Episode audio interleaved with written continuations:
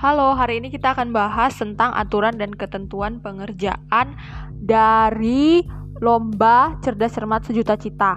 Nah, di tahap dan jadwal seleksi ada tahap tryout, yaitu durasi empat puluh menit, ya, di mana pengetahuan umum Indonesia dilaksanakan pada tanggal dua puluh sembilan September di jam satu sampai jam satu empat puluh siang, dan pengetahuan umum dunia di jam yang sama pada tanggal tiga puluh September. Nah, di tahap first battle, durasinya juga empat puluh menit, pe, selama atau dilangsungkan saat dua pada tanggal dua Oktober di jam tiga belas eh, di jam yang tadi, yaitu jam satu sampai jam satu empat puluh siang.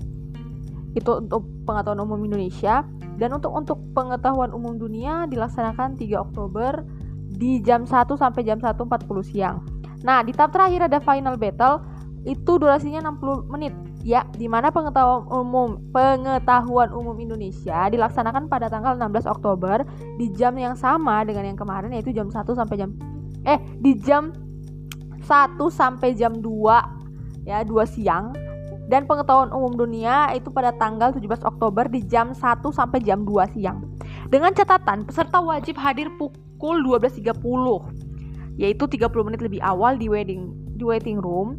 Dan kedua, peserta yang terlambat dapat mengikuti tryout tetapi tidak akan diberikan penambahan waktu pengerjaan.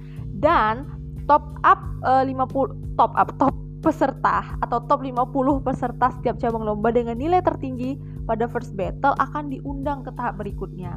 Nah, teknisnya akses halaman pengerjaan di sejutacita dot i d slash login, dan pengerjaan diperbolehkan open internet, open book, dan open everything lah pokoknya. Yang ke, uh, yang selanjutnya, pengerjaan hanya dilakukan sebanyak satu kali. Pastikan perangkat dan koneksi internet itu baik ya. Yang selanjutnya, pe- peserta dapat kembali ke halaman soal yang sudah dilewati.